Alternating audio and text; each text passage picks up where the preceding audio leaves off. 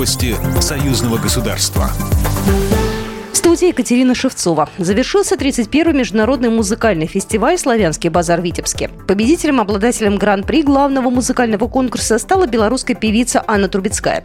Она обошла 13 соперников из разных стран. Второе место заняли Анастасия Белявская из России и Димитрина Германова из Болгарии. В этом году на Славянском базаре Витебске Дни союзного государства прошли в расширенном формате. Вместо одного дня целых три с 15 по 17 июля. Дмитрий Мезенцев, государственный секретарь союзного государства.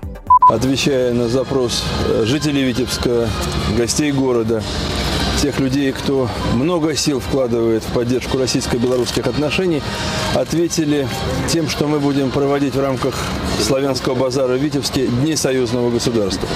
И посвященные культурной традиции мы сегодня представляем большой концерт коллективов из российских регионов, из Москвы. Инициатива о проведении Дней союзного государства в расширенном формате была предложена госсекретарем на предыдущем фестивале. Людмила Макарина Кибак, заместитель председателя комиссии парламентского собрания по труду, социальной политике и здравоохранению.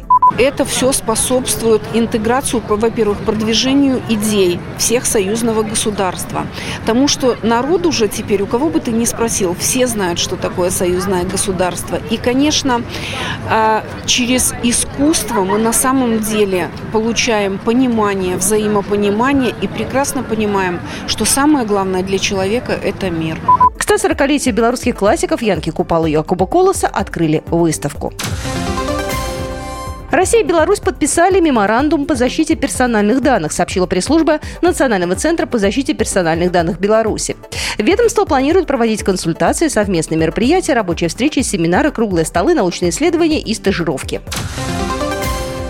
Около 1250 грузовых автомобилей застряли на границе между Россией и Латвией, рассказывает РБК. Порядка 850 грузовиков скопились в ожидании проезда в контрольно-пропускном пункте Терехова. За минувшие сутки границу там пересекли 133 автомобиля. Сейчас время ожидания на границе составляет более 6 дней. Мы очень надеялись, что по окончании периода, когда отдельные категории товаров можно было вывозить до 10 июля, очень значительно уменьшится, но наши ожидания не оправдались. Ежедневно в обоих направлениях 14-15 автомобилей пытаются обойти санкции, говорит замначальника пункта таможенного контроля Ирина Голубева.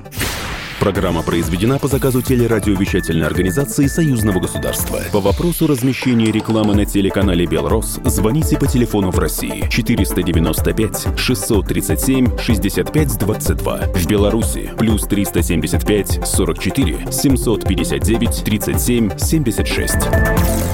Новости Союзного государства.